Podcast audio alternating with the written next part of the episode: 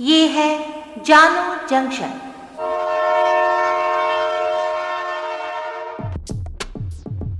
नमस्कार, आज है 23 मई 2022 मैं हूँ पूजा वर्मा और आप सुन रहे हैं जानू जंक्शन पे Hindi news podcast, news rail.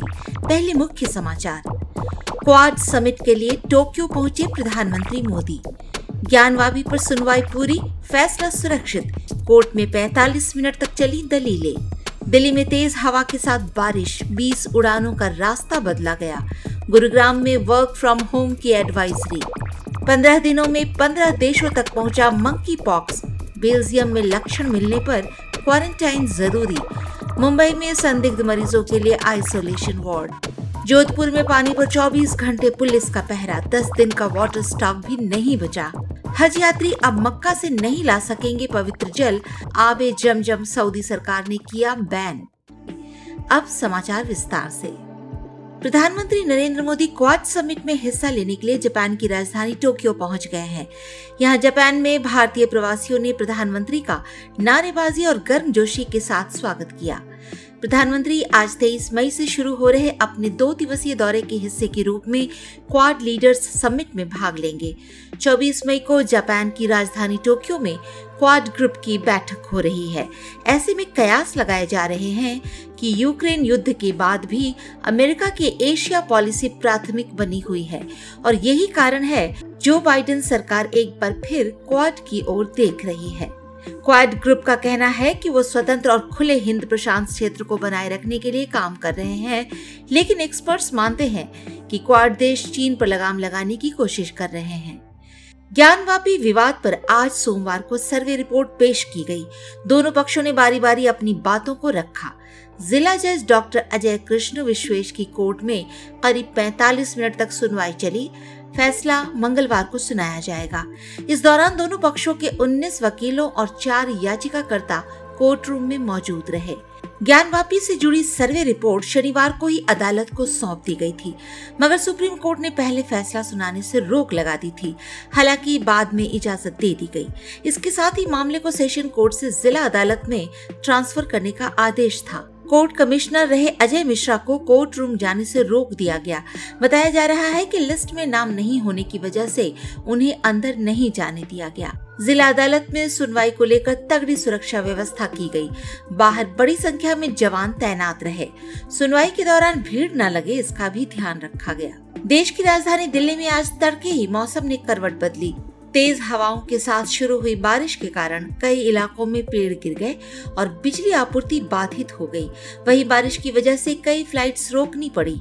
Delhi airport ने यात्रियों से अनुरोध किया है कि अपनी फ़्लाइट की जानकारी के लिए संबंधित एयरलाइन से संपर्क करें। दिल्ली एनसीआर में मौसम में आए बदलाव के कारण कई उड़ानों को जयपुर और अन्य हवाई अड्डों की तरफ़ डाइवर्ट कर दिया गया है। दिल्ली की ज्वलपुरी, गोकलपुरी, शंकर रोड और मोदी नगर इलाकों में मकान ढह गए। अभी तक आठ लोग घायल हो गए हैं। उत्तराखंड के देहरादून में तेज हवाओं के साथ बारिश हुई, जिसके बाद शहर के कई हिस्सों में पानी भर गया। केदारनाथ में बर्फबारी और बारिश के कारण वहाँ ठंड बढ़ गई है। बावजूद इसके दर्शन के लिए बड़ी संख्या में श्रद्धालु मौजूद हैं। हरियाणा में तेज हवाओं के साथ हुई बारिश में गुरुग्राम के कई इलाकों में जल हुआ, जिससे ट्रैफ़िक जैम की स्थिति भी बनी। राजस्थान, पंजाब, हिमाचल प्रदेश, दिल्ली दिल्ली, हरियाणा, उत्तर प्रदेश, बिहार, मध्य प्रदेश के विभिन्न हिस्सों में बारिश हो सकती है। मौसम विभाग ने राजस्थान, बिहार, झारखंड, पंजाब और हिमाचल प्रदेश में ओलावृष्टि तथा यूपी, एमपी और छत्तीसगढ़ में बिजली गिरने का अलर्ट जारी किया है। कोरोना महामारी से जूझ रही दुनिया अब तेज़ी से मंकी पॉक्स की चपेट में आ रही है। ये बीमारी महज पंद्रह दिन के अंदर पंद्रह देशों में फैल गई है। शुक्रवार को बेल्जियम मंकी पॉक्स के मरीजों के लिए इक्कीस दिन का क्वारंटाइन पीरियड कंपलसरी करने वाला पहला देश बन गया है। वही विश्व स्वास्थ्य संगठन ने चेतावनी दी है कि किसी भी देश में इस बीमारी का एक मामला भी आउटब्रेक माना जाएगा। दूसरी तरफ़ भारत भी मंकी पॉक्स को तेज़ी से फैलता देख सावधान हो गया है। आज सोमवार को मुंबई के बृहन मुंबई नगर निगम ने कस्तूरबा अस्पताल में मंकी पॉक्स के संदिग्ध मरीजों के लिए 28 बेड का आइसोलेशन वार्ड तैयार कर दिया है। हालाँकि अभी देश में इस बीमारी का एक भी मामला नहीं मिला है। तेज़ी से फैलते संक्रमण को देखते हुए national centre for disease control और Indian council of medical research ने अलर्ट जारी कर दिया है।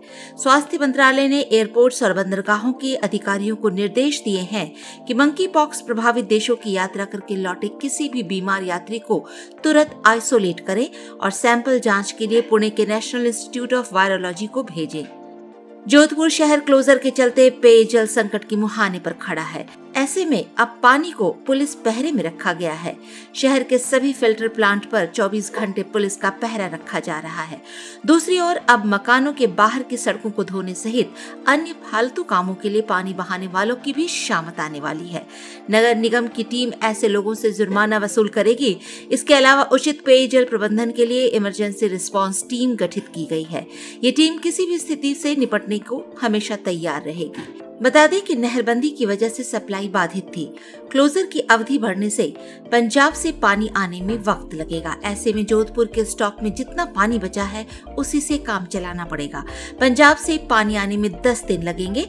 हालात देखते हुए जोधपुर प्रशासन ने वाटर सप्लाई डिपार्टमेंट में सप्लाई का जिम्मा अपने हाथ में ले लिया है और पानी पर पहरा बिठा दिया है। हज यात्रियों के लगेज में अब मक्का से पवित्र जल आबे जमजम लाने पर रोक लगा दी गई है। सऊदी अरब सरकार ने इस बारे में बुधवार को नोटिफिकेशन जारी किया। नोटिफिकेशन में ये नहीं बताया गया है कि इस पवित्र जल को लाने पर रोक क्यों लगाई गई है। नोटिफिकेशन के अनुसार एयरलाइन कंपनियों से कहा गया है कि वो आवे जमजम पर बैन के फैसले का सख्ती से पालन कराएँ और ऐसा नहीं होने पर उनके खिलाफ एक्शन लिया जाएगा। बता दें कि पहले हर हज यात्री को 10 लीटर आवे जमजम लाने की इजाज़त थी, लेकिन बाद में सऊदी सरकार ने इसे घटाकर पाँच लीटर कर दिया था, लेकिन अब इसके लाने पर ही रोक लगा दी गई है। आज के लिए इतना ही, सुनते रहिए जानू जंक्शन पे न्यूज़ रेल।